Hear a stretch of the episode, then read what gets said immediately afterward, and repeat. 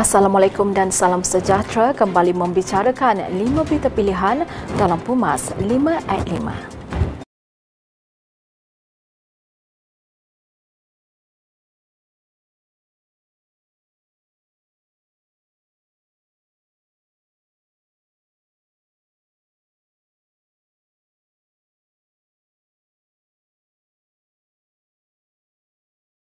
Presiden UMNO Datuk Seri Dr. Ahmad Zaid Hamidi meluahkan kebimbangan berhubung pendekatan kerajaan yang disifatkan lambat dalam memberikan suntikan vaksin kepada rakyat. Katanya dua bulan sudah berlalu, proses pemberian vaksin bergerak perlahan dan kelewatan pemberian vaksin tidak boleh diterima dan perlu dipercepatkan. Sehingga kini program imunisasi COVID-19 kebangsaan hanya merekodkan 451,237 individu yang sudah melengkapkan dua dos. Beliau yang juga pengurusi Barisan Nasional menyifatkan proses vaksinasi di Malaysia lambat berbanding negara lain. Menurutnya kerajaan perlu bertindak cepat termasuk bekerjasama dengan hospital swasta untuk mempercepatkan proses vaksinasi kerana ada segelintir rakyat yang sanggup membayar sendiri untuk mendapatkan suntikan vaksin. Setelah lebih setahun berhadapan dengan pandemik COVID-19, Malaysia telah menanganinya dengan baik walaupun banyak lagi ruang untuk penambahbaikan.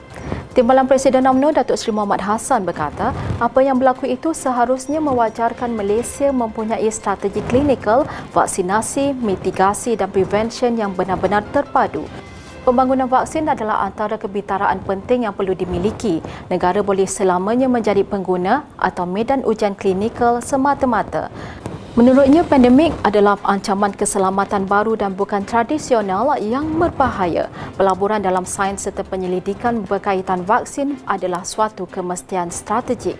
Walaupun kita tidak mempunyai kepakaran waktu ketika ini, tetapi sains adalah tentang kolaborasi dan perkongsian dalam ekosistem yang produktif menjadi sebahagian dari ekosistem penyelidikan sains termaju, rentas disiplin dan geografi ini bukan lagi pilihan buat Malaysia tetapi suatu kemestian.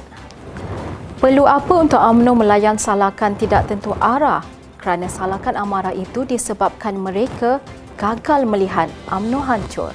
Presiden UMNO Datuk Seri Dr. Ahmad Zain Hamidi berkata, ramai di luar sana yang gusar dan tidak senang berikutan UMNO masih utuh.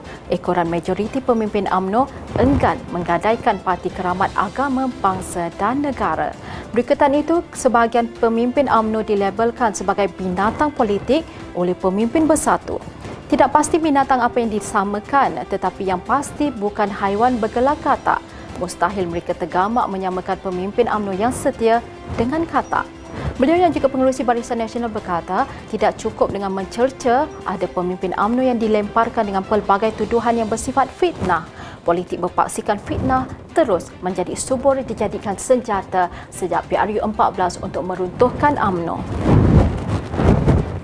Medium parti dalam menyalurkan maklumat dan info semasa bukan sahaja perlu dipelbagaikan, malah mesti ada kesinambungan dalam memastikan apa yang disampaikan diterima oleh kumpulan sasar.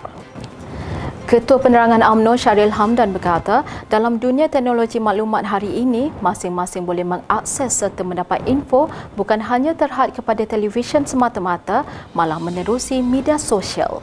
Aplikasi yang dibuat amat diperlukan khususnya dalam keadaan politik negara yang menuntut pengundi dan jentera parti mendapat maklumat yang tepat.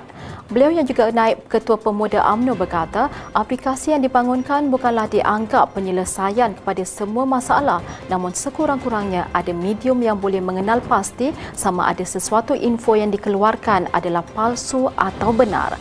Ujarnya semua pihak di dalam parti jangan menembak kaki sesama sendiri dan zaman fitnah, maklumat sahih atau sebaliknya terlalu banyak. Ketepatan serta kecekapan perlu seiring untuk menanganinya.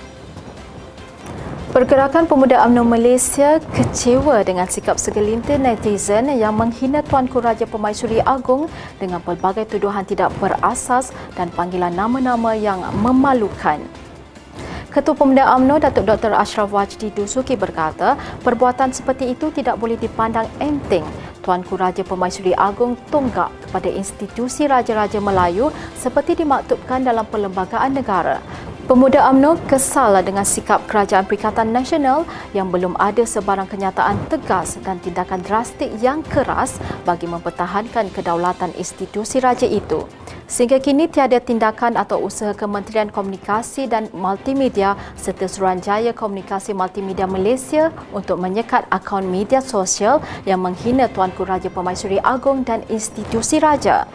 Menurutnya, pemuda UMNO akan membuat laporan polis agar pihak berkuasa segera bertindak tegas terhadap usaha yang dilihat sengaja mahu membentuk persepsi negatif dan menghakis kepercayaan rakyat terhadap institusi Raja-Raja Melayu yang selama ini menjadi pengimbang kepada segala kekalutan rakyat dan krisis politik dalam negara. Sekian dari saya Kaslinda Abdul Kadir. Jangan lupa temu janji kita Isnin hingga Jumaat jam 5 petang. 5 berita pilihan hanya di Pumas 5 at 5. Assalamualaikum dan salam muafakat nasional.